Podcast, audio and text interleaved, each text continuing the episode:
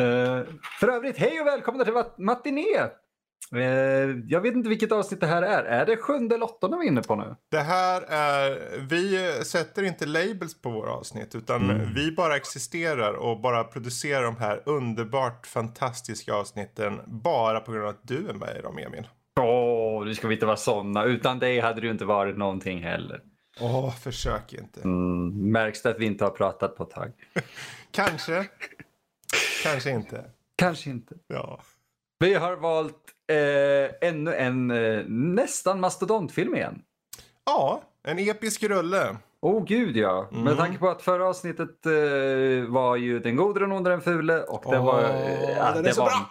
Det, det var en fantastisk upplevelse att se den igen. Perfekt Mm. förslag. Och jag var lite orolig när vi valde den här. Just för att det är också så här tre timmar lång jävla rulle. Mm. Eh, jag är väldigt glad att vi valde den. Mm. Vi ska nämligen prata om Braveheart. Braveheart. Braveheart. ja, ja. Var börjar man egentligen? Ja, jag, jag, jag tänkte just det. Hur börjar man med Braveheart? Eh, v- när såg du Braveheart första gången? Första gången? Mm. Jag såg den på bio. Nej, vad coolt! Ja, visst.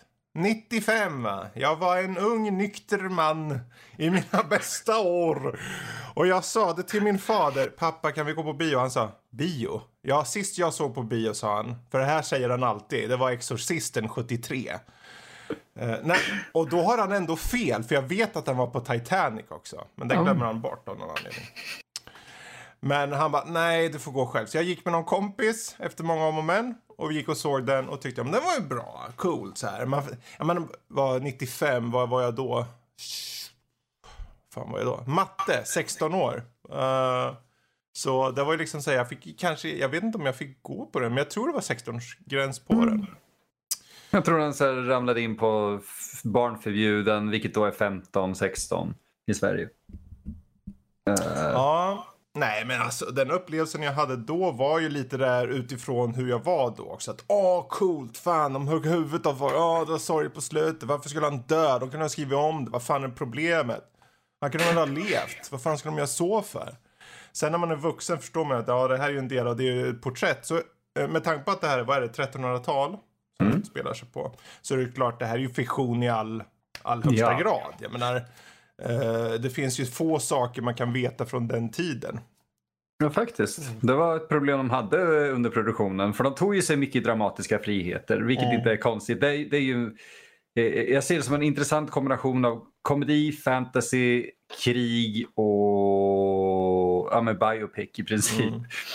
Eh, för det, det är inte mycket här i som är sant, men de har ju lånat liksom ramverket för att göra en jävligt bra eh, Precis. historia. Ja, alltså jag tycker ju om, alltså Mel Gibson. Jag vet inte hur han är som person och det har varit mycket snack om det. Men han producerar alltid intressanta filmer tycker jag. Gud, jag ja. tycker till exempel om den här Apocalypso som han gjorde ganska mycket faktiskt. Den är Eh, skitbra! Ja, vad kul, då är inte jag själv där. Nej, jag, jag har inte sett den på tio år, men jag älskade den. Ja, för den var så... Den, han, han tänker utifrån en skådespelare känns det som. Fast regissör samtidigt. Och här tror jag han... han s- he, he cut his teeth on this movie liksom på något sätt. Oh, ja. Och ehm, jag känner... För det här, han gjorde Mannen utan ansikte. Som jag för övrigt faktiskt har på DVD här i någonstans. I Det är coolt. Eh, som han började med sett till stor, alltså till en riktig film. Han gjorde Mm. väl någon dokumentär eller något litet innan. Men, och sen Braveheart och sen gjorde han Passion of the Christ. Så han, och sen hoppade han till Apocalypto. Mm. Och sen Hacksaw Ridge. Tio, år, tio år efter Apocalypto. Det är så lång tid. Ja, Ja. just det. 2006 och sen 16. Incidenten hände väl däremellan. I incidenterna. Mm, incidenterna. Eh, men oavsett vad han är och hur han är som person så går det inte att undgå att precis som den här enkla blomman som skänks i början av filmen i vad som är en gravsättning så är filmen vackert melankolisk, Braveheart då. Men ändå hoppfull i en tid av svårigheter. Alltså, och det är ju så då den här resan för den här unge William Wallace börjar. I vad som kanske är en av 90-talets största episka filmer. Utan tvekan.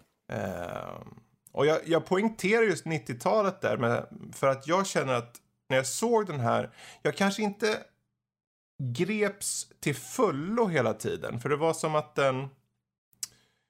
Det, var, det är en bra film, punkt slut. Det är nära nog en fantastisk film. Men eh, den är också lite tom ibland kände jag. Så. Mm. Uh, jag vet inte riktigt vad de vill säga med filmen. Men man behöver inte säga saker med filmer hela tiden heller, känner jag. Utan när jag tittar på den tänkte jag, men upplev filmen bara.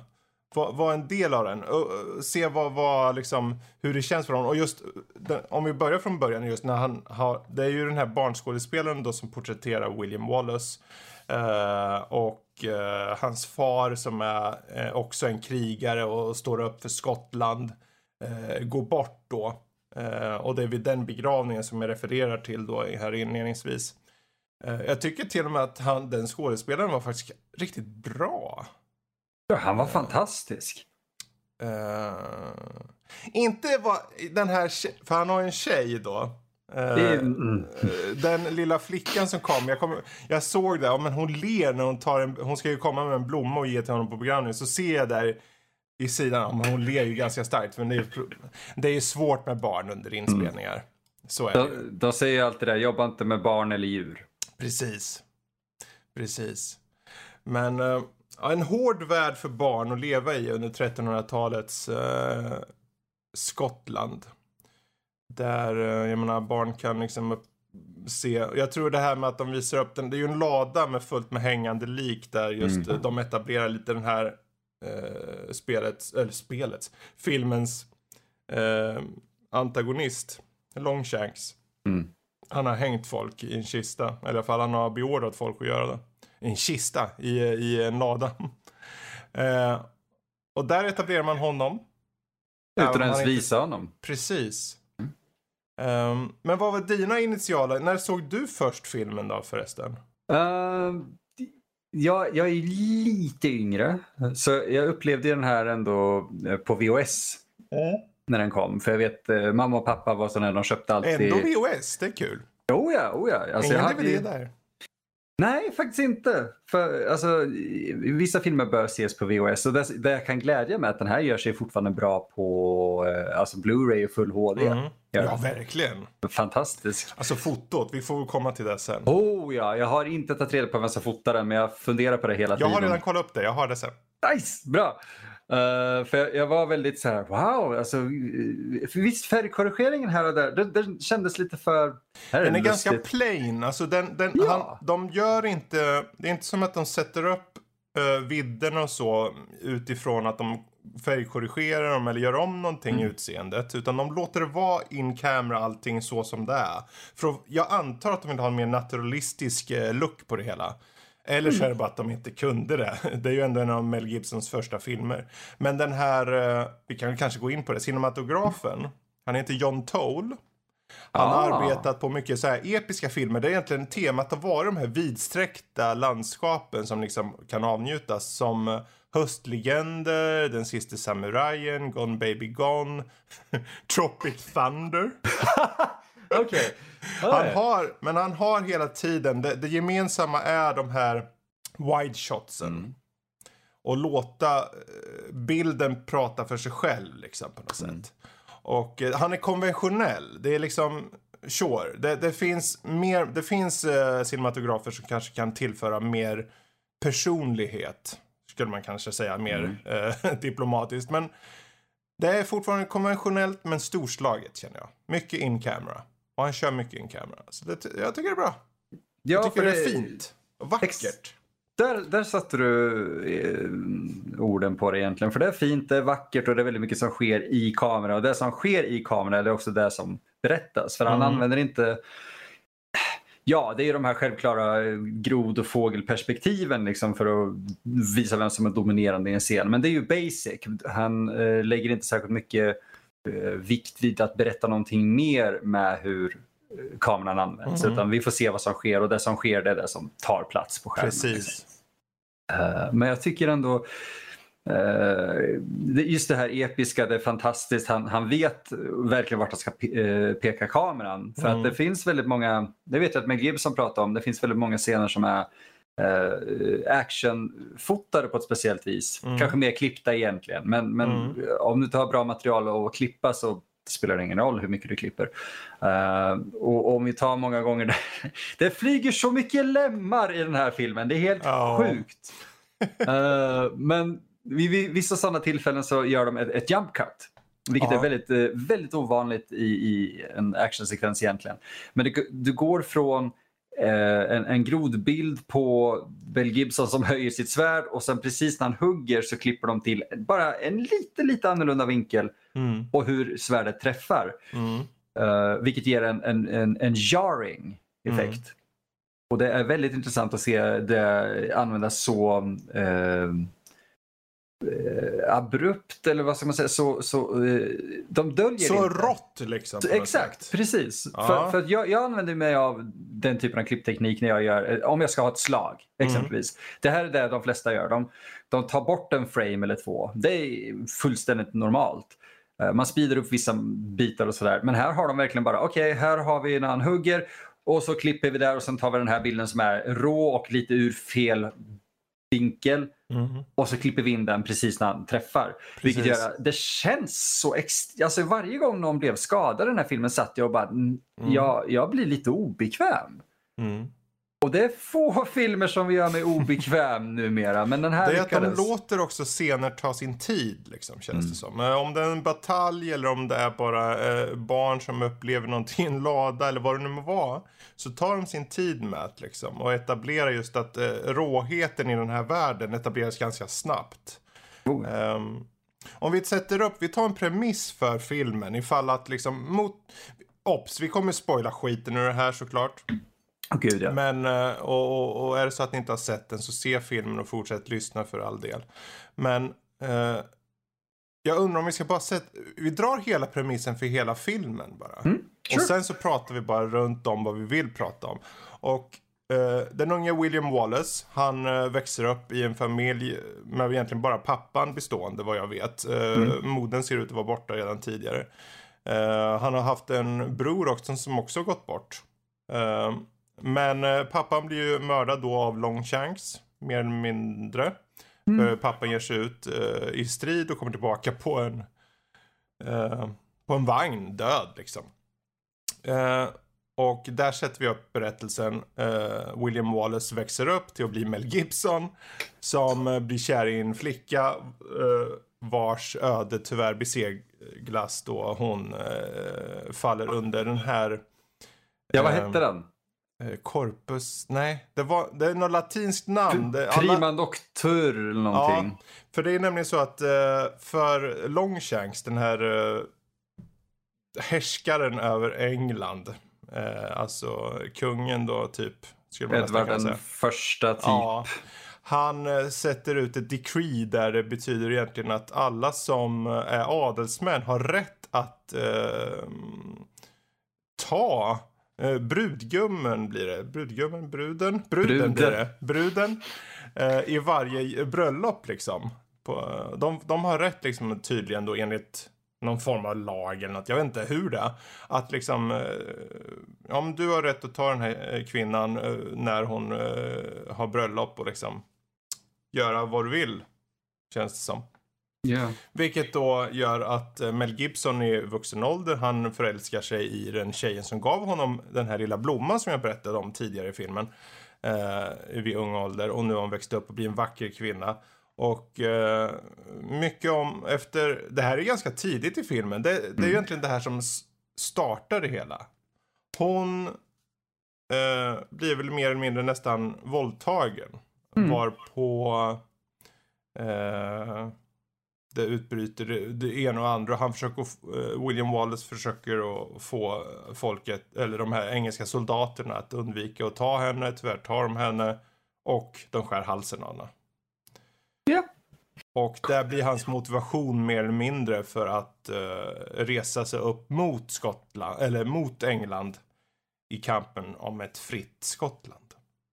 För han vill ju egentligen leva tyst och lugnt. Så Precis. det här är ju verkligen en vänd, total vändpunkt för honom. Exakt. För han var ju väldigt emot det här med att, för, med att kriga eller att gå i strid och så. Uh, han fick förfrågningar om det. Nej, nej, jag vill uh, ha ett lugnt och stilla liv och vara med kvinnan jag älskar och uh, ha en familj och allting. Men när det då faller i stöpet så då vänder han helt och blir lite av den mannen som många tror. Den här episka figuren, han blir ju mm. den och han är ju den. Även om många säger i filmen Ja men William Wallace, han är två meter lång och han kan slå folk i ett slag till döds. Och... Myterna byggs upp mm. mest mycket av, av hur han pratar och hur han är som person. Mm. Uh, och det är där vi är. Jag vet inte, det, det är liksom, han slåss mot England.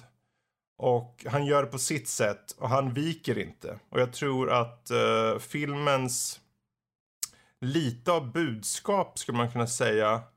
Att det handlar om att stå för sin sak, stå för friheten.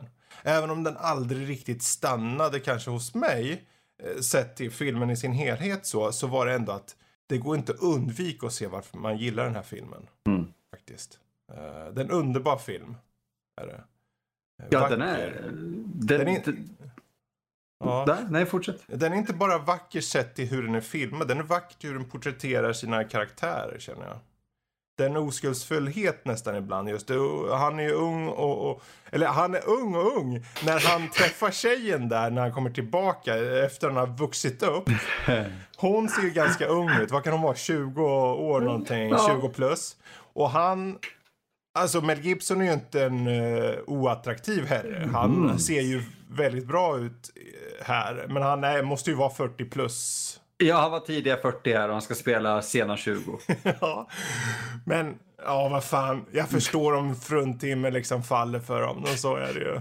Hon, eh, den skådespelerskan får fortfarande frågor om det var hur det var att kyssa Mel Gibson. Ah. Så det, det, är så här. Jag måste säga dock att ni får inte ta det här som man chauvinistiskt eller något, men hon är väldigt vacker den här kvinnan tycker jag. Hon är, de har hittat en sagolik kvinna, ah. verkligen. Hon ser ut som någonting ur legender och, och, och sagor. Gör hon. Precis. Och jag varit själv lite så här, åh, så. Och sen, Tills de skär halsen av Ja, men det, det, är ju det också som gör det. Att för den här kärleken som blomstrar mellan dem, den känns äkta. De gömmer mm. sig i smyg. Eller de gömmer sig, de äh, gifter sig i smyg. Eh, och eh, trots att föräldrarna kanske är ja men du ska minsann inte ut i strid eller någonting. Men det är ju vad han gör efter hon blir mördad egentligen. Mm. För han är ju så väldigt, men egentligen är ju första akten, fram, vändpunkten är ju när hon dör. Det, ja. Skulle man säga att det är första akten eller? Nej, jag skulle säga det för att det är då han går igenom sin första mm. eh, peripeti, man ska säga. Ja. Sin första vändpunkt. Precis. Men vad är dina intryck då fram till liksom, i första akten, etableringen av den här William Wallace? Vad kände du när du såg filmen då? Uh, jag, jag, någonting som slog mig nu faktiskt var att den där hade, det hade kunnat bli så jävla långsamt. Ja. Men det är inte det. Nej. Det blir aldrig långsamt. Uh, Precis. Uh, för att de, de bygger upp hela det här. Ba barngrejen tycker jag pågår kanske lite längre än vad jag kommer ihåg. Mm.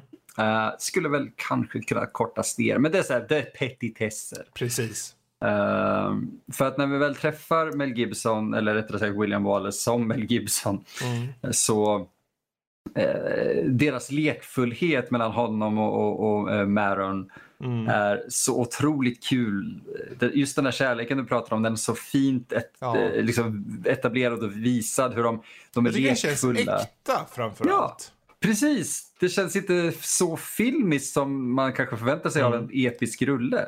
På ett sätt, förlåt att jag bryter, Eller? men på ett sätt tycker jag om att de tar sin tid, i den mån de kan i alla fall, med tanke på att det är en stor film, uh, med den här relationen i första akten. Mm. Uh, de flesta filmer hade bara liksom, de träffas, nästan gör ett eh, montage av det liksom. Bara här är det, de träffas, de gör det och sen så blir de mördade och sen är det slut och nu ska han hämnas. Men här tar de ändå sin tid med och det tycker jag är beundransvärt ändå. Mm, ja, men jag vill inte ha Punisher. Mm. Det vill jag inte. Vill jag ha Punisher så ser jag Punisher. Vill jag Precis. se Braveheart så ser jag Braveheart.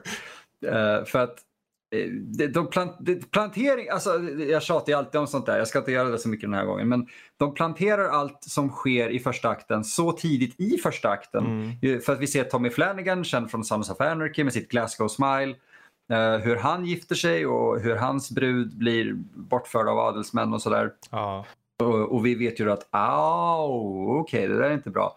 Så om då Mel Gibson gifter sig där, eller rättare sagt William Wallace och Maron gifter sig och då gör det i smyg så kommer det, inte bara hennes föräldrar som inte tycker det är en bra idé, de kommer inte få veta någonting utan engelsmännen får inte heller veta någonting. Mm. Så det, de vinner bara på att göra det i smyg. Problemet är att de är så kära att de kan inte hålla blickar och fingrar i styr. Precis. att, mm. Eh, Och jag tycker de gör allt det där så jäkla bra fram Mm. tills eh, jag jag skulle säga att akt två börjar när han skär halsen av magistratet, tror jag att det kallas. Ja. Ehm, som är då den som har gett order om att, eller rättare sagt, han har till och med skurit halsen av Maron. Eh, Mm. och, och det, det, det, så, det, är så, det är fruktansvärt att säga, men det är en så fantastisk scen. Mm. För att de, de har det här upplägget, att, och det är lite kul sådär, för att Mel Gibson klär ut sig till en av engelsmännen väldigt kort och sådär. Det känns nästan som att åh, nu har vi lite roligt här. och så springer han iväg och, och han säger vi möts vid den här gläntan. Ja. Och hon står och tittar efter honom desperat när hon är fastsurrad vid, vid en påle. ja, precis. Och- jag, och det- det tyckte jag var hjärtskärande faktiskt. Det, det var hjärtskärande för att allt sker så fort. Mm. Hon, hon tittar runt och han, magistratet vänder sig om och han bara... Vi ser ju inte den grafiskt för de har tagit bort väldigt mycket grafiskt våld i den här filmen Ja. faktiskt. Men man ser att okej, det, det, okej, hon är död. Ja. Det blir inte mer. Eh, och han börjar sin ganska, det måste jag säga ändå, fantastiska uh, hämndaktion som sen blir typ en form av uprise för Mm. Skottland. Eh, och jag tycker då just första akten presenterar alla karaktärer i, på ett briljant sätt. Av någon anledning kommer Brian Cox och dyker upp och bara så här, hej jag är din Jag är din farbror. Jag ska, farbror." ja, jag ska hjälpa dig. Och så är han typ borta. Och man så här, Ja. Det känns, när jag såg det så tänkte jag, det här är något som är bortklippt kände jag. det måste vara. Det måste finnas mer scener här. De har Brian Cox med som farbrorn. Och han är ju en fenomenal skådespelare. Så det finns något mer där som inte är kvar. Det, det, jag, jag förväntar mig nästan en sån här du vet Obi-Wan Kenobi Anakin situation eller någonting. Eh, eller Luke till och med. Jag tänker nog Ben Kenobi och Luke situation där han verkligen lär honom ah, jag är så gammal men nu ska vi se här och så, så slår han honom i ansiktet och bara ah, ser du du är vek och du är alldeles för impulsiv. Nej, nej, ingenting sånt. Eh, det är rätt fascinerande just för att det känns som att halva den storyn försvinner lite grann för att han tar ju eh, Wallace eller William när, när fadern har dött och allting och säger typ "Ja, nu får du följa med mig för fan vi har inte tid med det här. Eh, och han verkar ändå vara en sån här krigsherre lite grann. Precis. Och så kommer William Wallace tillbaka som vuxen och det känns som att han absolut inte vill ha, han vill inte ha med våld att göra rättare sagt. Han Exakt. säger det rakt ut. Så han måste ha en dålig relation med sin farbror eller någonting för att det bara försvinner. Det, det, det är synd Ja. för Brian Cox vet jag han fick eh, ett förslag om att spela någon annan karaktär i filmen Mm. men, men han tyckte Angus var en viktigare eh, karaktär och Angus är väldigt viktig. Argyle, hette han inte Argyle? Eh, det, ja, Argyle, förlåt mig. Ja. Uh, det, det skottar, Argyle, Angus, du vet. det är Ja, så här, det whatever, mm, liksom. Det, det, blir, det blir det den här. Det, det är för att det är lite så det känns som att Mel Gibson också tänkte. Jag, jag beundrar honom för att han försökte göra en skotsk eh, Mm. accent. Det funkar inte, men jag är halvdöv ändå när det kommer till dialekter och accenter så att jag köpte det. Aha. Eh, men ja, sen kom vi då till akt två och eh, hoppa in där du. Vad, vad tänkte du om vad som hände Det är där? nu han börjar sin resa mot, eh, han ställer sig upp mot England mer eller mindre. Mm. Eh, och han sakta men säkert visar vem han är som William Wallace eh, och folket ansluter till honom. Han är en man som säger vad han menar. Mm. Han, eh, det är inga liksom, han tycker vad han tycker rakt ut så. Det, liksom, det finns mycket politik och där har vi ju eh, The Bruce. Eh, Robert the Bruce. Robert the Bruce som kommer in som står lite för politiken i det hela. Eh, som är liksom en form av, eh, behöver tänka igenom hur vi ska ta oss i tur med problemet men också hur vi gagnar oss, hur det gagnar oss själva genom att stå på olika sidor och så. Och jag kan förstå den karaktären utifrån hur de eh, faktiskt får in karaktären så kan jag tycka att han är en... Jag förstår vad han sitter i. Jag förstår, jag förstår varför han gör som han gör. Mm. Det är ett maktspel. Ehm, Det, det är utan tvekan en av mina favoritkaraktärer någonsin. Inte bara för att den är extremt välspelad av Angus McFadden utan Ja. för att den även den är, den är grå. precis. Och det är så svårt att göra en grå karaktär och förstå dem. Mm. Men vi har... Det, det, blir lite schablon. Alltså vi har ju William Wallace som de har målat upp. Det är det, det är story. Det är liksom Ja. fiktion. William Wallace målar de upp som det godaste av de goda. Till och med Mel Gibson har sagt det. Mm. Eh, och eh, sen har vi eh, Longshanks Shanks, som är så här ondaste av det onda. Och så måste vi ha Robert De förlåt, jag måste bara... alltså, Om vi stannar lite på Longshanks nu här. Ett, eh, skådisen är fenomenal. Jag Gud, älskar skådisen. Han gick bort eh, för ett gäng år sedan, men han är...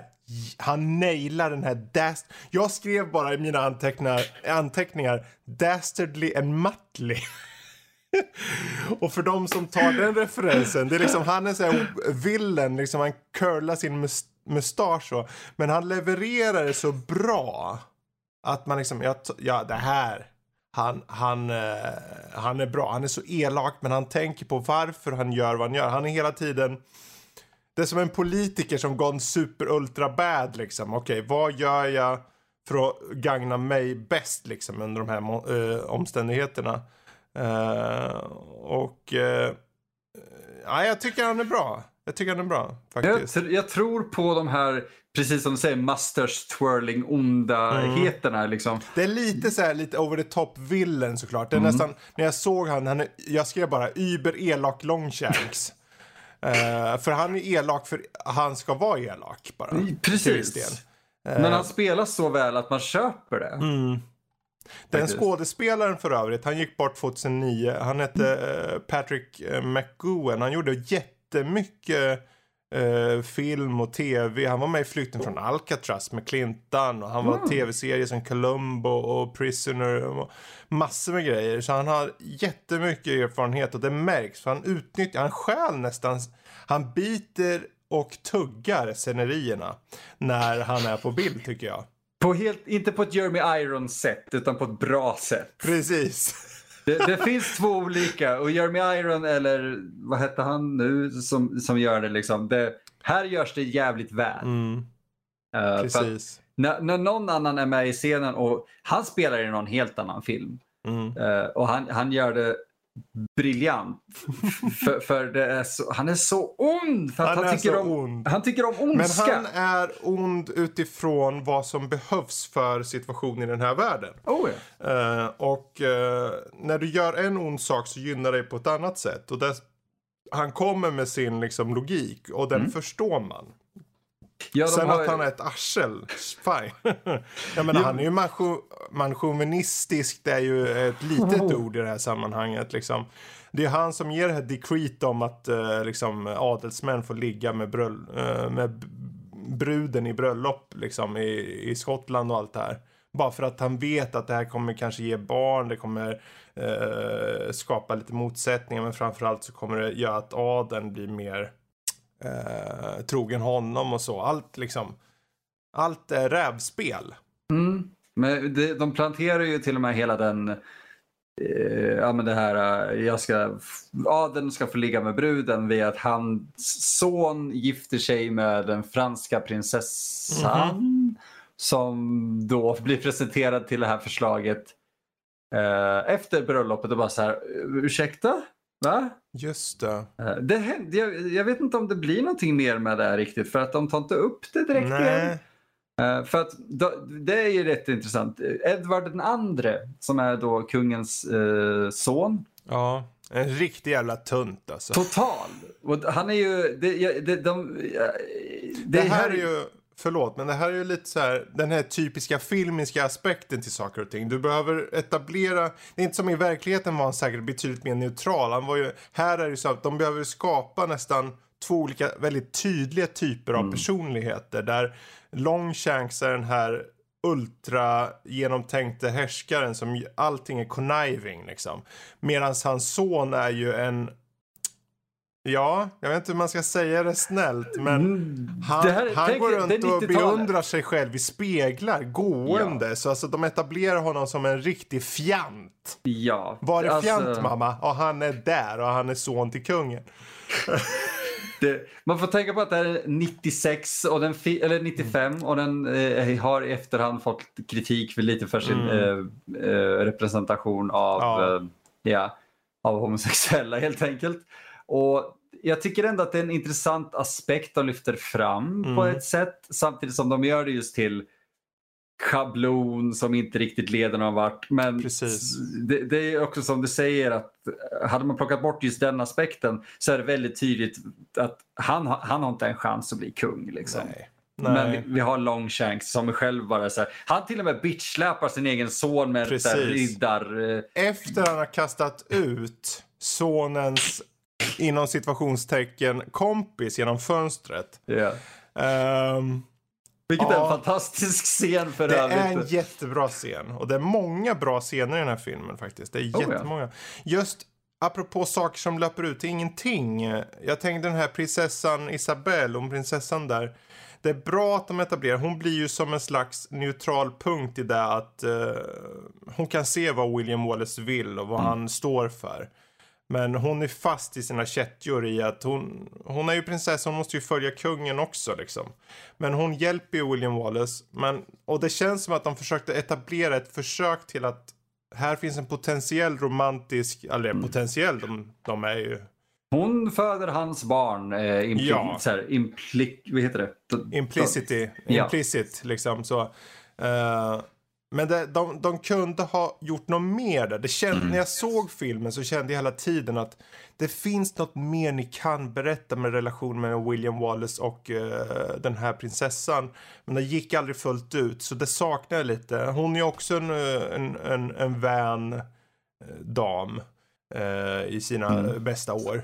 Eh, och jag kände det, för jag vet inte, för det fanns något också i drama, dramaturgin. Hon, hon blir ju lite, hon, rom, hon romantiserar ju bilden av honom i och med att hon hör ju att han ställer sig upp mot England på grund av att hans eh, fru blev mördad. Mm. Och hon svonar ju. Vad är svoning på svenska? Eh, Ja. Faller för? ja, hon, hon Beundrar? beundrar liksom på något sätt just idén av honom. Så när hon träffar honom så blir hon ju till sig mer eller mindre. Hon står ju där och skälver bokstavligt talat nästan. Och eh, där kände jag att det, det, det skulle ha getts lite mer utrymme för att få den relationen. För de blir ihop lite snabbt och sen så går det över lite så känns det som. De typ bangar på. Och det är det som händer. Och det gör mig, det, det, det gör mig så upprörd för att det är just det där. Jag hade velat ha kanske en halvtimme till Mm.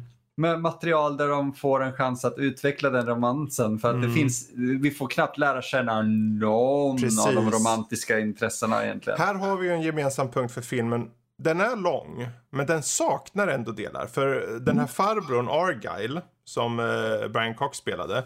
Han tog ju ut William Wallace ut i världen och, och, och fick honom bli en lärd man. Han kan eh, franska, han Ja, kan just det. Latin. Eh, och den här välutbildade Wallace, han utnyttjar ju då sitt hat och avstånd, har rot i vardagen till att typ slå tillbaka mot engelsmännen. Fine. Och det kommer ju till, till användning då när han träffar den här prinsessan. För hon har ju tagit in, som du sa, från Frankrike mindre för att skapa den här alliansen. Hon är ju fransyska. Och han kan ju kommunicera. Han visar på en gång vem han är. Han är inte bara den här... Han säger att han är en vilde. När de träffas i tältet där. Den, är, den här är snygg, jag vet vart du är på väg. Ja. Men sen så, kom, sen så står ju hennes liksom adjudant, ad, eller hennes medarbetare där säger på latin någonting, jag för mig någonting. Ja, den här, han är bara en vilde. Och han svarar på latin, jag, jag kanske är en vilde men det här, liksom. Säger, han är en vilde som ljuger och eh, Mm. Wallace svarar tillbaka, jag må vara en vilde men ljuger jag inte. Precis. Och där etablerar du också ännu mer vem William Wallace är. För han, må, han, han inte bara står för vad han säger, han vet om världen. Han har varit i Rom, han har varit i Vatikanstaten, liksom, han har varit runt om i världen. Uh, huruvida det är sant har inte jag hunnit läst på än om jag ska vara helt ärlig. Och tro mig, jag försökte men det är så mycket, du vet, lite här, lite där. Så ja. det går inte att så här, utesluta en grej helt. Precis. Men just den etableringen av att han är en lärd man och det är bara, ett, det är bara adderar till den här svoningfaktorn hos henne då antar jag. För han besvarar henne på franska också. Men hon ler lite då. Så, mm. Precis. Sen är det ju också det, om man ska vara sån, han kan, säger de engel, äh, franska och så. Men han säger typ två meningar på franska genom filmen. Så liksom, äh, han besvarar bara med äh, yes, liksom ja, så här eller någonting. Men det etablerar ändå. Och det ja. räcker. Det, exakt, det, det räcker gott och väl. Jag, mm. jag hade inte velat höra honom, Nik Nicolas Cage, slakta liksom som han gör med svenska. Just det, apropå tala. Här är någonting, nu, förlåt om jag håller eh, igång här för mycket. Nej, det är bra, det är bra. Det är bra. Äh, Just, det har ju varit mycket snack om, vad gäller Braveheart, det är ju en film som utspelar sig i Skottland och han ska porträttera en av Skottlands främsta hjältar någonsin. Oh, ja. Och han är ju australiensare, den gode Mel Gibson. Hur känner du hans skotska funkar? Det är det, jag, som jag sa, jag är lite så halvdöv när det kommer till sånt. Mm. För jag, jag beundrar bara när någon gör det. Uh, och jag tycker ändå, det är ingenting som jag stör mig på till en nivå att, att jag skulle säga att det här förstör filmen. Jag uppskattar att han gör det och efter att jag har hört det ett par gånger mm. Så är jag med på det. Ja, jag köpte det helt. Jag tyckte han gjorde jättebra faktiskt. Grymt! Eh, ja. För han är inte Keanu Reeves i mm, Dracula som försöker prata engelska. Det funkar ibland, ish. Och ibland så är det helt kört. Ja. Jag gick från fakt till kört där. Men, men i, i Mel Gibsons fall så handlar det om att han, det känns som att han, apropå skådespeleri då, att han, han går ju in i skådespeleriet på en sån jävla djup nivå. Att han tar sig an det här med accenter full on. Mm. Och eh, jag köper honom rakt av faktiskt känner jag. Han är inte, till skillnad från den gode Kevin Costner Nej. i uh, Prince of Thieves, som jag må säga, han är helt vedervärdig på att prata. Han försöker ju inte ens prata engelska, alltså brittiska. Han är amerikan av någon anledning mm. i hela filmen. Det går inte, ingen kan diskutera om att ja, men han försöker gott. Nej, nej, han kör amerikanska nej. rakt av. Men den gode Mel Gibson, han är method. Han kör mm. all in skotska och jag tycker han får in det bra. Jag är inte skotsk, eh, jag är inte skotsk. Jag vet inte, han kanske failar totalt. Men jag köper det helt. Ja, det, I buy that for a dollar. Det, det, är precis det jag tänker ändå för att någon som inte är från Skottland hör nog ändå det här och liksom wow, okej, okay, han är skotte. Självklart. Uh, och jag tycker att det görs tillräckligt bra med tanke på de som faktiskt pratar skotska mm. i filmen att jag säger okej, okay, om han har rest runt mycket och varit på många platser. För de klippte faktiskt bort typ en halvtimme, 35-40 minuters material mm. av hur han åkte till Vatikanen och sökte hjälp från påven. Jaha, mm. fan det skulle jag vilja se. Eller hur? Det finns dock ingen version med det. Oh. Eller, det, det, sägs att det gör det, men du vet, jag tror det var en sån här BBC visade en gång på 90-talet grej. Mm. Uh, jag vill jättegärna se det. Ja, uh, så det fanns ju mer material som ändå visar att han var berest. Jag tänker att under hans resor kanske hans skotska tvättats ut. Ja. Uh, så om man nu vill ha ett in-universe uh, svar, liksom. Ja, då, då har man det där tycker jag. Mm. Men Ja, jag, jag, jag, jag har inga problem med det. Jag älskar Prince of Thieves. Ja. Mm. Men, men jag håller helt med dig där. Det, det blir den här, ah, det här är lite av en... Det är en dissonans i Prince of Thieves. Jag personligen tyckte om den när, när den kom, typ som att det är en okej okay actionrulle. Mm. Men den betyder ingenting. Det är luft, den filmen. Den filmen vägs ju upp av Alan Rickman nästan oh, mer känner jag. Utan tvekan. Åh, Alan Rickman. Oh, jag saknar det Alan. Oh, ja, um, gud. Nu ska vi inte gå dit. Mm, vi kanske kommer dit vad det lider, vem vet. Men just vad gäller den här filmen, den underbar film. Den har ibland lite långa transportsträckor, Fomers, mm. tycker jag. Mm. Eh, det finns saker och ting, de låter saker eh, och det kanske hänger lite på cinematografen att de, eller hur de filmar den och så. Det känns som att de har lite onödiga saker de filmar ibland. Jag, jag behöver inte se dem liksom går en sväng i skogen eller någonting när det är tio liksom. Det finns lite för, förlängda saker som de kunde ha klippt ner på tycker jag. Mm. Ja, för att den här filmen etableras aldrig som en, en, film, en visuell film. Mm, det är jättefel att säga så, men den berättar inte mycket visuellt. Nej, precis. Uh, så, så, då, då kan man lika gärna klippt ner på det känner jag. Ja, ja. precis. För att det, den, du sa det tidigt tror jag, den, den, känns, den har så väldigt många olika idéer och det har mm. ingen tydlig, jättetydlig, den har en übertydlig sensmoral, mm. ja. Men historiemässigt så är det lite så här, äh? ja. Alltså, det, alltså du vet ju nära nog vad som kommer hända. Visst mm. är slutet eh, kanske skiljer sig från många andra av den här typen av eh, episka filmer. Om man inte ska jämföra med typ Gladiator där det finns ett liknande slut kanske på ett sätt. Eh, den filmen hoppas jag verkligen vi kommer till en vacker dag. Utan tvekan. Eh, men eh, om vi ska gå in på skådespeleriet. Eh, mm. jag tänk, vi, vi, går inte in så mycket mer, jag vet inte vi behöver prata mer om storyn. Vi, och kommer vi till den så kommer vi till den. Men skådespeleriet... Jag, har en perfekt sig. inledning där i så fall. Ja, go for, for, it. Jag måste ta reda på vad han heter bara. Men eh, det finns en karaktär som heter Steven. Ja. Jag tror han var, han är irländare. Är det, eh, ja, Steven, det är inte han som backstabbar, det är den andra. Det det, exakt, det är han som räddar från backstabbandet. Mm, mm. Eh, om, om, vi tänker just på backstabbar-scenen. Precis. När, när Mel Gibson är ute och jagar. Uh, för han, det är en, karaktär, uh, en skådespelare som heter David O'Hara. Det var rätt intressant för att han är, uh, måste vi se, han är, just det, han är skotte. För mm. att de mhm. hade vissa skottar som spelar irländare och vissa irländare som spelar skottar. Och för er som inte vet, det kan vara lite kontroversiellt faktiskt. Uh, särskilt då. Precis. Men skottarna och uh, irländarna, on set, de vägrade slåss mot varandra. Ja. Mot, alltså för att det, finns, det fanns för mycket historia där med IRA och hela skiten. Mm. Så de vägrade göra det. Och jag tycker det är lite fint. Men mm. när Steven som karaktär kommer in, det första han gör är att han typ han har med sig en, en, en, en typ kompanjon som säger mm. ah, du, min fru har gjort den här åt dig Wallace och du är fantastisk. Och sen snubben i bakgrunden som då är Steven Uh, han, han typ står och käkar ur deras gryta. Och så här, hur vet vi att det är riktiga Wallace? Han ska vara två meter lång och han ska vara snygg. Jag är snyggare än den där. Typ asfull verkar han vara. Och, och, och, så får man bara reda på att nej, han är inte full, han är bara sinnessjuk. Precis. Och han, inte han, lite sinnessjuk heller. Nej, för han går runt och pratar med, med Gud och de frågar honom, is it the father? Och is it the holy father? Nej, It's the Holy Father is the only one worth talking to an Irishman. Verkligen, okej, okay, så Gud är den enda värdig nog att prata med en irländare. Och den snubben är så fantastisk som comic relief och man mm. har ändå en viss... Eh, man kopplar till honom Precis. i slutscenerna. Verkligen. Uh, och ett av mina absoluta tillfällen med honom, jag bara måste säga det, för han, han, får, han får ett par scener där han får skina. Mm. Men en av dem är när, den här kända scenen när de moonar den engelska armén. Ja, just det. Och, och så sitter de och gömmer sig under sköldar, han och Wallace.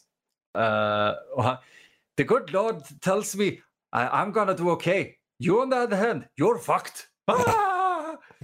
och Wallace tittar på honom och bara, vad fan? Ja, okej. Okay. The fuck man. Det är så underbart. Ja, det är en bra scen faktiskt.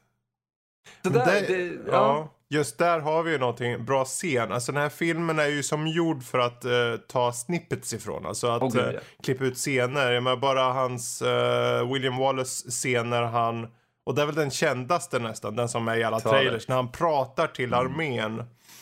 Uh, och pratar om frihet. Det, liksom, det finns så många scener som verkligen bara går att greppa tag i, bara ta ut ur filmen och liksom visa till folk och folk får en bild av vad det är för någon film. Och det, det är där som jag tror det, det, det, det goda med att ha Mel Gibson som regisserar kommer in han, i bilden. Han, han, han, kan det där, han har öga för det där. Mm. Finns för att han är skådis och han har uppenbarligen ett öga för visuella Precis. bilder och visuellt berättande. Ja. I am William Wallace. And I see A whole army of my countrymen here in defiance of tyranny. You've come to fight as free men. And free men you are. What will you do without freedom? Will you fight?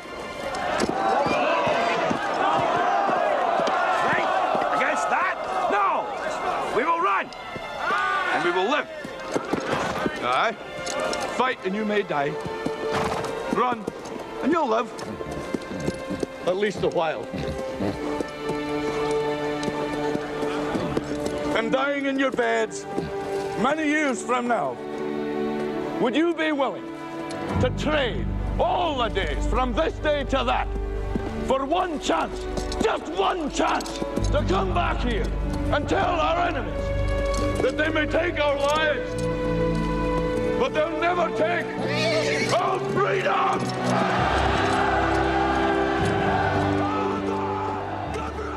Men Mel Gibson tror jag, när han gör sin roll, det är inte bara method, det handlar om att respektera vad det handlar om. Det handlar om att respektera eh, platsen det utspelar sig på och folket det representerar.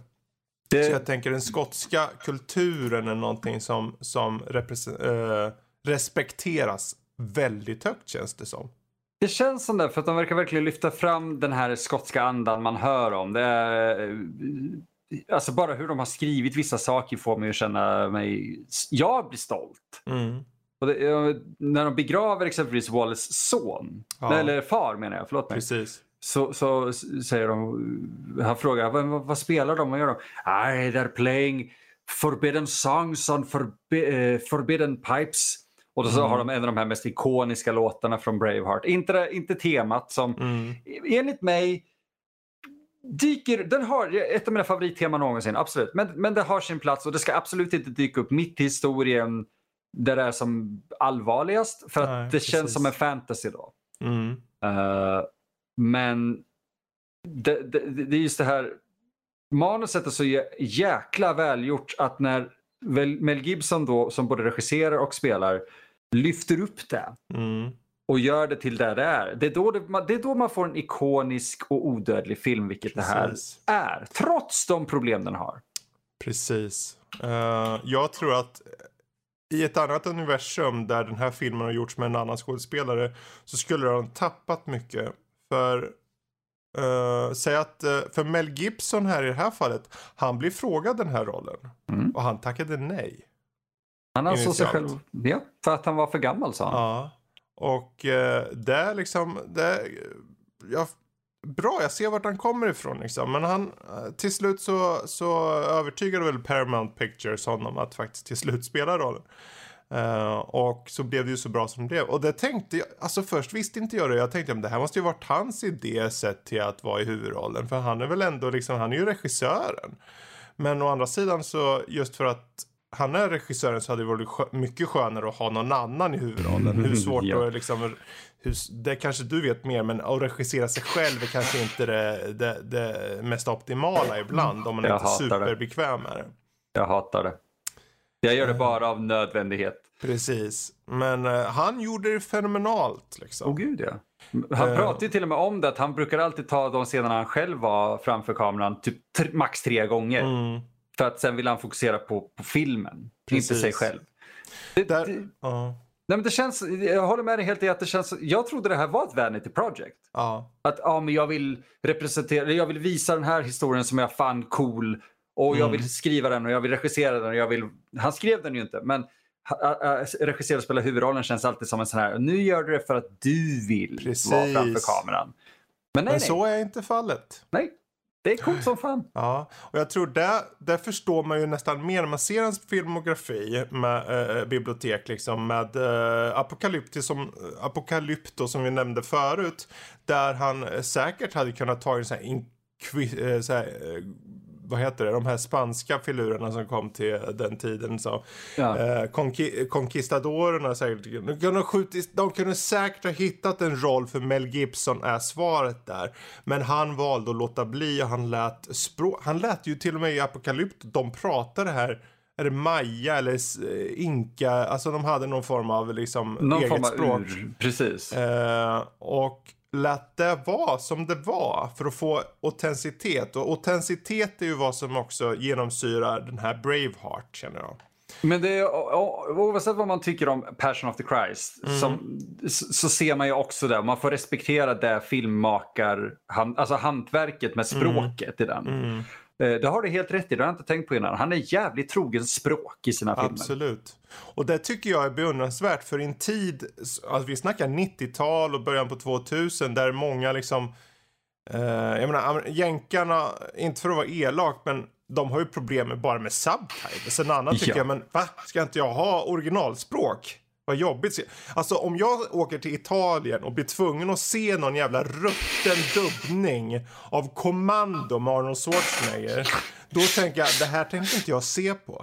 Men jag vill se originalspråk, vad den är för något. Om det är Akira Kurosawa eller om det är Mel Gibson i den här. Eller vad det nu må vara för något så vill jag se det. Och jag tycker det funkar jättebra i vad han har gjort och eh, i de filmer han har gjort. Ehm, Sen att han här då gör skotska som jag tycker eller upplever som, som bra. Det, Mm. ja, det, sweet. Ja, det är just det. Jag beundrar hantverket där Mm. mer än, än vad jag beundrar kanske genomförandet. Och det återigen, jag, jag känner egentligen bara en skotte på riktigt Mm. eh, som jag pratar med. Eh, och det hörs en skillnad. Det gör Ja. Samtidigt, det, vi snackar hundratals år emellan. Det, det, Precis. de, de tar till och med upp det i, i, i att, för det här är ju en, vad heter det, anakronistiskt fel jävla film i ja, och ja, mycket. så är det ju. För att de, vissa skottar pratade inte den skotskan Mm. under den här perioden. Och det är så här, okej, någonstans får man backa undan Ja, lite med men autenticiteten. engelskan i sig måste ju ha varit annorlunda också på 1300-talet. Så Ja, ja, ja, ja. Jag vet inte hur vanligt fakt var under den här perioden och ändå Exakt. sitter irländarna och säger det. Ja. Men det är ju intressant för jag läste ju att trivian där att eh, det var många skottar som faktiskt blev lite offended av hur de porträtterade Robert Bruce faktiskt. Väldigt intressant. För han är ju en nationell hjälte. Vilket jag å andra sidan tyckte var konstigt för jag tycker han porträtteras så jävla bra i den här. Jag menar, han porträtteras som en människa. Som eh, slits mellan politiken och att vara en... För den figur som typ William Wallace blir i slutändan är ju en idealistisk... Han är idealistisk. Eh, och det är ju lite av hans fall också kanske. Men eh, Robert de Bruce försöker ju vara någon mellanhand där. Och till slut så är det ju han som ändå är där på stridsfältet i den sista scenen.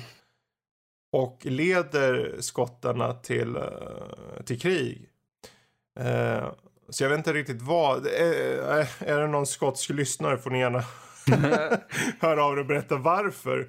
För vem vet, ni kanske inte känner så längre eller så är det något helt annat som vi inte har tänkt på eller bara porträtteringen i övrigt. Något som missats, men det är ju fiktion ändå det här. Jag, jag tror det är det som har varit problemet. För den här filmen inspirerades så mycket till, till typ anti-engelsmän och många karaktärer. Typ Robert och Bruce. Som Mm. är, alltså Robert McFadden är en sån där skådespelare som eh, han är så jävla bra. Och det, det jag känner igen honom mest från är Mm. skamligt. Jaså? jag, ja, jag känner igen honom från två saker i mitt liv. Okej.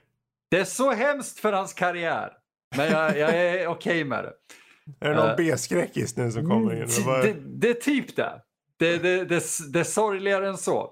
Oj. För att, för att det är Braveheart, självklart. Där han gör en briljant rolltolkning. Alltså den här mänskliga eh, kungen som slits mellan hur han borde göra och hur han... ha- ha- Den här repliken som, som är väldigt aktuell idag, som många säger det här att jag vet bara att jag kommer aldrig någonsin stå på fel sida igen. Och det, det är så briljant när han levererar den scenen, hur han är så tårögd. Alltså det är så snyggt. Så det är Braveheart jag känner igen honom ifrån. Och så 3 och 4. Ah, just det. Och det är så synd. I, alltså, jag, har, jag gillar så, jag gör det. Eh, vi behöver inte gå in på vilka favoriter jag har där. Men, men han är med i, i en av mina favoriter, vilket är fyran. Mm. Han är med i typ fem sekunder i den. Och han är med i hela trean. Mm. Och jag minns, det, det finns en kul kort anekdot bara som, som jag tänker dra för att den, den är en intressant grej om man tänker efter på just han har spelat Robert the fucking Bruce. Precis. och i så 3 argumenterade om att eh, han, han argumenterade om att han inte ville bli dränkt i fake pig, eh, fake gris, alltså slaktavföring, alltså mm. så här, slaktavfall kallas det. Uh, han argumenterade nej jag vill inte bli dränkt i det här. Och så dränkte de honom i det. uh, vilket jag respekterar regissören Darren Lynn Bousman för att han ändå gjorde det. För att du måste få din scen tagen, du måste få din bild och du gör vad du behöver. Och efter en öl så, så liksom båda var lugna efter det. Men det så, tänk efter. Ro han spelar Robert De Bruce i Braveheart, en mm. episk film. För att sen hamna tio år senare i, i, i att behöva argumentera att jag vill inte bli dränkt i, i, i slaktad gris fast det är fejk i en uppföljare. Mm -hmm. Vad i helvete hände? Och det roliga är att han har ju det senaste, eh, förra året. Har du sett det här? Robert De Bruce-filmen eller? Exakt! Ja.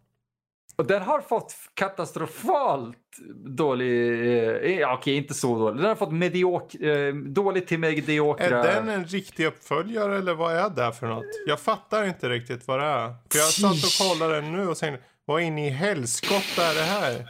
Alltså, det, det, var exakt samma reaktion jag hade. Uh, det jag kunnat ta reda på under den här korta perioden utan att se den är att... Jag har för mig här... jag sett den här tillgänglig någonstans men jag kommer inte ihåg vart. Uh. Uh, för, för att den, den skrevs av honom typ tio år, för tio år sedan, mm. 2009. Uh, eh, om inte ännu längre sedan, jag kommer inte ihåg. I alla fall, han skrev den för att karaktären är intressant och förmodligen för att det är kul att skriva ett vehicle för sig själv. Mm. Uh, med sin mest kända karaktär. Och det här är, jag tror inte den är producerad av Icon. Icon är ju de som producerade, för att det är typ MGM, Paramount, 20th Century Fox och Icon har producerat Braveheart vad jag kunde lista ut. Precis. Vilket är unfucking heard of idag nästan. Men uh, Icon är ju Mel Gibsons eget bolag och jag har ingen aning om du vet, det är en officiell uppföljare. Men det är ju uppenbart att det ska vara det. Mm -hmm. uh, och jag har läst vissa recensioner som säger okej, okay, det här är mer av en spin-off för att den handlar inte så mycket om, vilket är ett bra argument, det handlar inte om historien om Wallace för att det, Braveheart handlar inte om skottarna så mycket som det handlar om Wallace. Precis. Uh, Medan Robert De Bruce handlar just om karaktären Robert De Bruce och inte så mycket skottarna heller. Så det är mer av en spin-off än en uppföljare men den tar vid efter Braveheart. Mm. Jag, är, jag, jag, vill se den för att han spelar Robert De Bruce så jävla bra i Braveheart. Exakt. Jag, uh, ja. ja, alltså jag, hade, jag visste inte om den filmen heller faktiskt. Att, uh, jag menar, han, han, eh, det tar vid inte så långt efter Braveheart men nu är han plötsligt, han, han, han är en person som ska vara typ 32 år men han är ju 54 år i verkligheten. Mm. Uh, kul trivia där att den lilla flickan som spelar Murron i, i ung version i Braveheart. Hon som ger då blomman till den unga versionen av Braveheart. Uh, hon spelar fru till Robert de Bruce i jag... den här nya Robert de Bruce-filmen. jag läste det också. Är det bara jag som blir creeped out av det? Nej. Nej, Nej, bra tack. Då är jag inte helt själv. För att han det är, är lite så här, alltså hon är ung och vacker och liksom men hon, är, prime, men, hon är eh, en flicka. I, hon var barn. I, det känns som att vi är tillbaka på 1300-talet. Liksom. Ah, den här flickan, hon är gullig. Henne tänker jag ligga med när, jag, när hon blir gammal nog. Ja, oh, oh, jösses. Fuck, snacka om grooming liksom. Ja, verkligen. Om vi ska finns... hoppa, jag tänker att vi ska hoppa till slut på filmen. Jag vill bara säga en kul ja, trivia-grej innan jag glömmer bort den. För jag tycker slutet äh, förtjänar eh, oavbrutet diskussion. Därför mm. att det finns en väldigt kul det här passade bra eh, förut nämligen. Det här med skottarna och det här. Eh, vissa skottar blir upprörda eh, och hur de porträtteras och, eller porträtterar vissa karaktärer och så. Men eh, eh Mel Gibson blev frågad eller tillfrågad av en lokal skotte. Mm. Uh, varför uh, The Battle of Stirling Bridge uh, filmades på, på ett öppet fält. Och Gibson svarade The bridge got in the way. Och det här är väldigt kul och det känns jävligt skotskt måste jag säga. Det är det som gör filmen så bra tror jag. För den fångar den här skotska andan. Så Mel Gibson svarar “The bridge got in the way” och skotten svarar “Hi, that's what the English found”. Vilket alltså betyder helt enkelt att engelsmännen upptäckte det när de förlorade slaget vid Stirling Bridge. Ja, är bra. fantastiskt! Det, jag, jag, ville bara säga, där har vi verkligen andan av skottarna. Det är ja fantastiskt. verkligen. Så slutet på den här filmen. Mm. Jag tror det här är väl något som, den är både vacker och dramatisk eh, och de låter inte liksom, det, det, till skillnad från filmens övriga strider och sånt där jag vet inte om du, hur mycket du tänkt på det, men striderna med allt blod. Blodet är ju väldigt rött. Det är inte, Väldigt. det är inte verkligt rött, det är mer filmiskt rött skrev jag Mm. här. Eh, så den känslan, det, det, det skjuter ifrån din upplevelse från att det ska vara realistiskt till att vara en mer idealiserad bild av den här typen av verkligheten. Det blir så överdrivet rött. Eh, och det passar bra in med slut på det sättet att det handlar inte om att visa hur han dör, utan det handlar om att visa hur han är och hur han går in i döden. Mm. Vad han ser inför sin, i, i, sin sista stund. Han ser Murron där fram, framför honom i publiken. När han egentligen blir, han blir ju halshuggen. Han blir torterad. Han blir torterad och han blir halshuggen och hans kroppsdelar skjuts, eh, tas ut i, i, i rikets olika hörn och sätts upp. Det har ett ben i den delen av landet och en arm där och huvudet där och så vidare. Eh, London Bridge tror jag hade hans huvud i verkligheten om jag minns rätt. Men det är någonting skottar och engelsmän och hela den jävla Storbritannien tyckte om att göra tydligen. Att oh, den här ärofyllda eller hatade människan har dött. Okej, vi tar organen och skickar den någonstans. Så tar vi de här lemmarna och skickar någonstans. Jag förstår. Precis. Okej. Ja, det är ju ett sätt för att liksom dra ner, alltså det är ju bara att eh, spotta på dem liksom. Det är ju bara Sure. att... Men eh, han går in i, han, för den här prinsessan kommer till honom i fängelsecellen och ber honom mer eller mindre att egentligen liksom eh, ta lite droger och inte känna av eh, tortyren. Att, men han, han, han eh, tackar nej just för att han vill vara sig själv i stunden. Han vill inte bra, liksom vara domnad inför vad som händer utan han vill vara sig själv. Eh, ha eh, a clean mind liksom. Mm, precis. Ehm, och det är just här, faller, här kommer det ihop just angående hur han är som karaktär. Att eh, han står för vad han står för och han, får, han får ta vad han tar. Och hans, det är så, han, han blir bespottad på, de kastar grejer på honom när han tas ut på, på borggården. Och, eh, han, Det var lite Passion of the Christ igen. det var lite personligt, det är mycket straff där. Ja. Och det är liksom, det, på ett sätt blir det nästan så att det går lite för långt re- rent tidsmässigt. Som att de drar ut på det. De kunde ha gjort det lite mer tight kanske. Men å andra sidan så funkar det också bra just för att han är en människa du har en relation till och relationen gör att när det tas ut på, när det dras ut på den här tortyren inför en folkmassa så blir det bara jobbigare. Till och med när hans vänner och bekanta står i publiken så blir det ännu jobbigare. Vad kan de göra liksom? Det, det är det. Hade man kortat ner den här scenen. Den är redan nedkortad. Mm. Men, men hade de kortat ner det emotionella i den så hade det känts så abrupt i en sån mastodontfilm. Precis. Um, För i det här läget, det är ingen idé att liksom börja, nu ska vi börja tajta ner saker. Utan här, här är ju en scen som behöver nästan andas och få den här känslan för att han är den han är och det här är det sättet, det är utdraget, är jobbigt för dig som tittar. Det är inte brutalt sett till blodet, det är inte som att det skjuter blod ut ur, ut ur han. De visar ju inte själva halshuggningen på det sättet. Eh, den är mer, jag ska inte säga vacker så som en avrättning är. Utan jag menar med att de, de, porträtterar på så fint sätt de kan göra. den är väldigt stilistisk och ja. cinematisk. Uh, men Men, den det, är- funkar bra. Den funkar det- bra. Det Och här den är tär på en och titta på.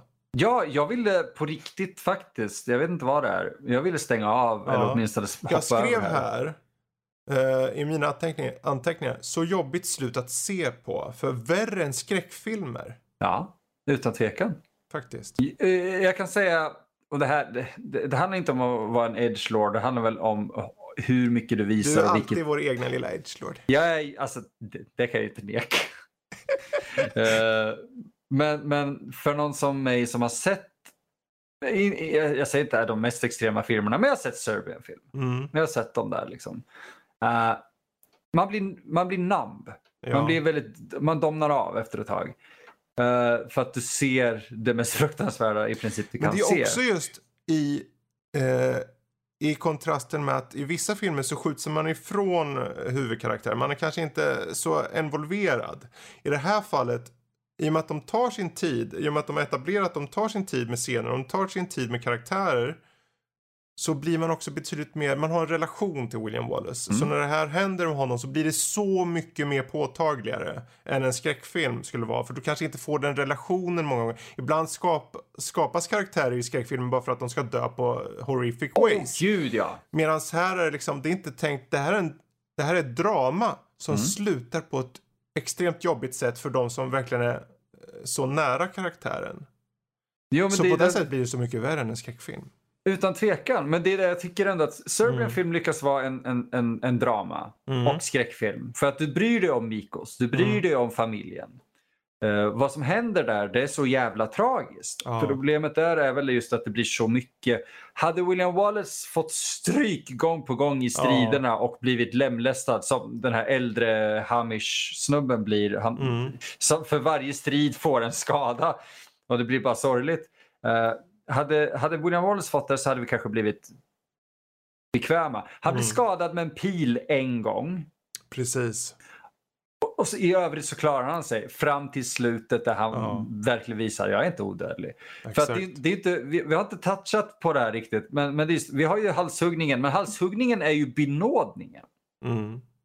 För att det de ska få honom att göra i slutet är ju att erkänna King, eller ja, kung Edward Ja. eh, och bara säga, eh, be om nåd i princip Exakt. från, från engelska staten. Och det bästa sättet att göra det på det är att tortera folk och folk på vi har, människ, mänskligheten har aldrig varit civiliserad. Jag är fullständigt övertygad om det. Och det Så är slog, det. Ja, och det slog mig när jag såg den här jävla filmen igen. För att jag ville hoppa över det här. För jag minns, det, jag tror det är mer du vet, kopplingen till vad jag minns och, av hur jag kände när jag såg det första gången till hur, vad jag ser. För att det, den här filmen gör verkligen det här med att låt publiken eh, komma på och se i sitt eget huvud. För att vi kan inte göra någonting som är lika otäckt som det publiken ser. Det var förmodligen inte så mycket tänkt så som det var. Okej, om vi har med Gore här så kommer vi få X-rating. Eh, för de filmade för, eh, hur, vilket sker, men vi ser det aldrig, vilket är briljant. Eh, hur de skär upp William Wallace Ja, exakt. och börjar tömma honom på organ. Eh, vilket självklart är en fruktansvärd känsla att bara tänka efter. Men hur Mel Gibson spelar det är... Jag får ont i magen. Ja. För att det är hundra gånger effektivare än att vi hade sett tarmar som jag själv hade kunnat Precis. sitta och så här. Åh, det där är en eh, 355. Nu finns det ingenting som heter så i tarmväg. Men liksom, att sitta och kolla på en effekt och veta att den effekt är inte lika effektiv som paniken i ett ansikte. Exakt. Eh, Det är ja. just eh, yttrandet av känslorna i filmen överlag och framförallt i slutscenen hur han visar där hur det liksom eh, hur han skärs upp hur han nästan domnar bort. Mm. Hur han, eh, det går ju liksom, den smärtan går ju över till något som bara försvinner i ett hav av eh, extrem smärta som inte, det, det går ju inte att liksom förstå antar jag. Men och det är ju det som gör det så fruktansvärt mycket mer jobbigt också. Ehm, men det är en hjärtskärande scen och den finns där för det är ett syfte att visa den också. Det, de, man ska inte blunda för vad som hände. Mm, mm. Eh, för den, den agerar ju lite av ett startskott för Robert Bruce också då som sagt att han i slutändan faktiskt står där på fältet och är redo att ta eh, skottarna mot strid. Ja, det, det får ju till och med den, den civila befolkningen av Storbritannien eller av England Mm. eh, att, att börja ropa mercy istället för att de, eh, självklart det, det är en massa av folk, de hör ju vad kungen säger och de lyssnar på vad kungen säger. Precis. Men så ser de den här mannen som vägrar ge med sig Mm. och de börjar själva ropa bara snälla nåd, nåd.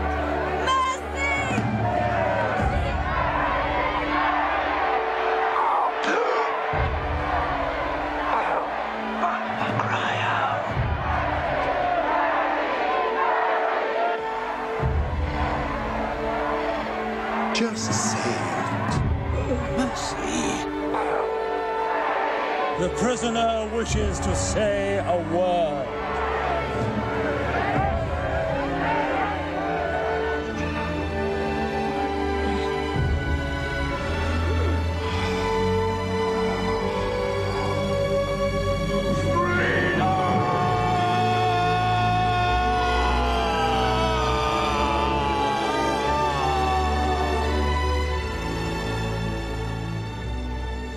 Det sista han ropar istället är freedom.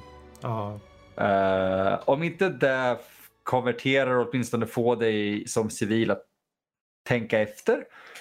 eh, så vet jag inte vad bra storytelling är. Precis. Eh, det, det, är det är väldigt ytligt men det är så extremt välhanterat. Jag tror det summerar upp filmen på något sätt för mig. Det att den kanske kan ses som ytlig. Men alltså den är ytlig på det sättet att det här är en Hollywood blockbuster. Blockbusterfilm. Men han lyckas ändå få in hjärta och själ i den. Och eh, det, finns må- det har gjorts många sådana här storfilmer på alla olika typer av filmer. Om det är action eller episka. Där man kanske liksom, det är mycket mer yta än det är liksom substans. Men i det här fallet, det är tillräckligt mycket. Det är en balansgång. Det är tillräckligt mycket yta för att till, ha samtidigt tillräckligt mycket substans. Mm. Eh, och jag tror det är just varför den här filmen klarar tidens tand så mycket bättre än många andra filmer tror jag. Ja, det här är utan tvekan en av de här filmerna som jag tänker på åtminstone Mm. en gång per år. Precis. Eh, för att den är, jag tar fortfarande upp den som exempel för att den är så bra. Ja. Den är gjord 1995, den är 25 år gammal. Ja. Ja. Den, Och den håller än idag. Ja, utan tvekan. Jag tror inte vi ens behöver här, eh, rekommendera den. Jag, Nej, du, nej, sa, nej. du sa det förut, se den. Ja, se den här. Ja, precis. Och jag tror där kanske vi ska ha lite, uh, sätta stopp för dagens lilla matinéäventyr. Mhm. Ehm, ni som inte har sett den, som sagt, eh, lyssna på den gode Emils ord. Se filmen för all del i världen. Eh, det är en fråga om att ha relation. Man får en bild av Mel Gibson som skådespelare, man får en bild av hur han är som regissör och framförallt får man en bild av det skotska folkets idealistiska bild av hur William Wallace är eller var för, och betydelsen av honom. Sen huruvida det är fiktion, det finns eh, med all säkerhet så mycket som är bara liksom påhittat här. Men idén om William Wallace finns här och den bör ni se. Utan tvekan. Det är jättemycket intressant läsning och jag rekommenderar att läsa både om filmen och William Mm. Wallace i sig. Men jag tror att det, det lämpar sig mer för våra lyssnare Precis. än oss. Precis. Ja, men eh, där har ni det. Uh, Matiné gav er alltså ett snack om Braveheart. Det var lite fram, det var lite tillbaka, det var lite här och var och allt möjligt. Är det så att ni tyckte det här var jättebra, ja men ni vet ju, ni har ju nördliv.se där kan ni hitta massor med information. Ni har ju eh, podden, ni har Nördliv podcast och ni har Kultpodden och ni har Tärningspodden. Alla de här fräscha poddarna som bara finns där att förkovra sig i. Eh, men från mig, Fredrik och Emil så får vi helt säga adjö för Ja, den här gången. Vi måste avsluta det på rätt sätt Fredrik. Ja, Freedom! yes. Tack och adjö. Tack och hej.